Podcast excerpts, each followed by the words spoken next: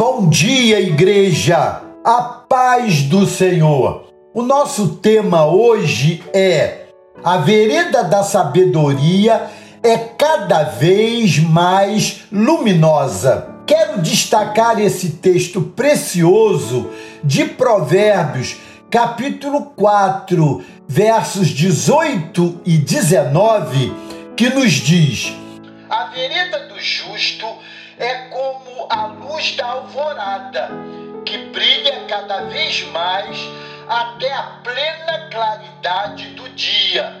Mas o caminho dos ímpios é como densas trevas, nem sequer sabem em que tropeçam. A Bíblia nos afirma que obedecer é melhor que sacrificar.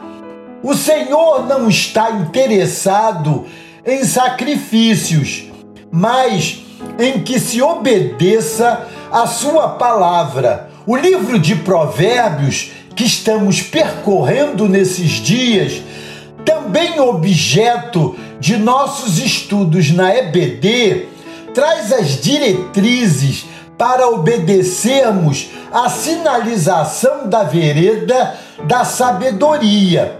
Fomos alcançados pela graça salvífica de Deus, regenerados pelo seu Espírito e justificados pela fé em Cristo Jesus.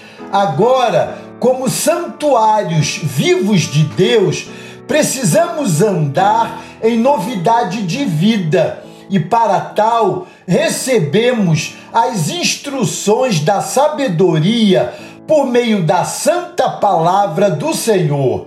Cabe a nós acatar o que está escrito. O texto lido faz o contraste entre a vereda do justo e a vereda do ímpio. Enquanto o caminho do justo vai se tornando cada vez mais luminoso, à medida que ele avança na estrada bem sinalizada, que é a palavra de Deus, a vereda do ímpio vai se tornando cada vez mais sombria e escura, até se tornar densas trevas. Os ímpios seguem as cegas, tropeçando em suas escolhas malditas. Eles se confirmam de maneira contumaz em sua rebelião contra Deus, onde colherão dor, sofrimento e morte.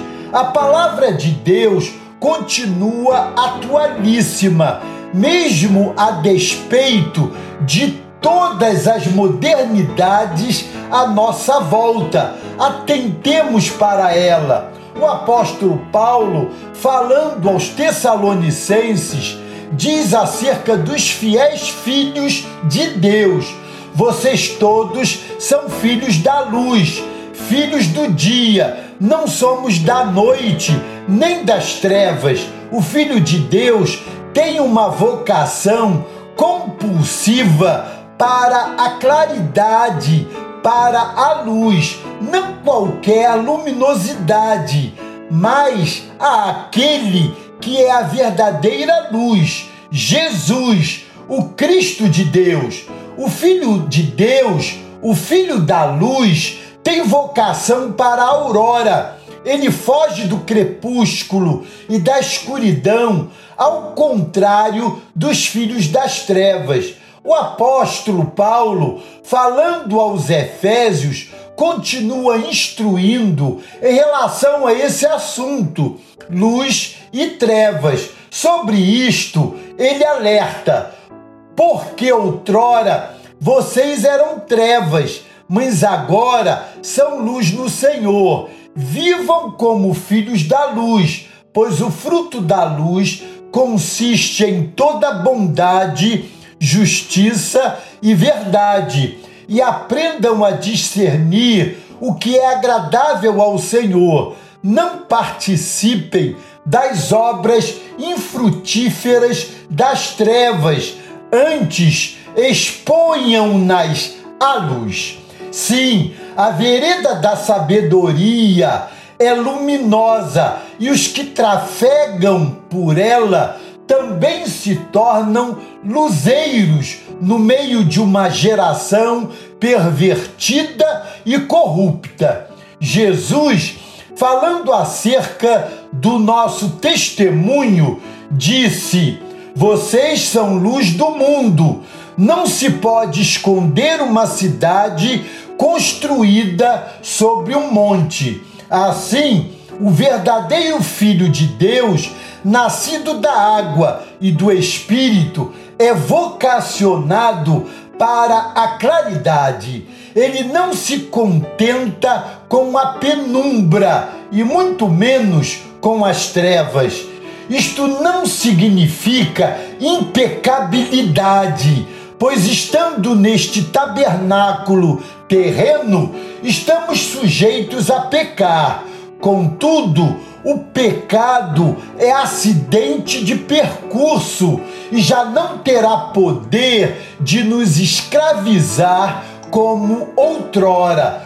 Quando pecamos, sentimos um santo pesar, nos arrependemos, confessamos, somos perdoados e reconduzidos ao caminho da luz."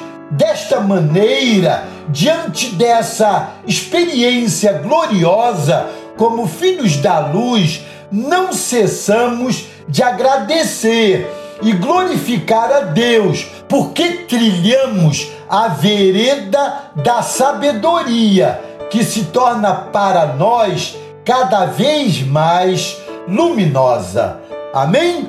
Glória a Deus! Se você tem dúvida sobre alguma passagem bíblica, envie um e-mail para bemvindo@primeiroamor.com.br, exatamente assim, tudo junto, que responderemos no programa A Bíblia Responde.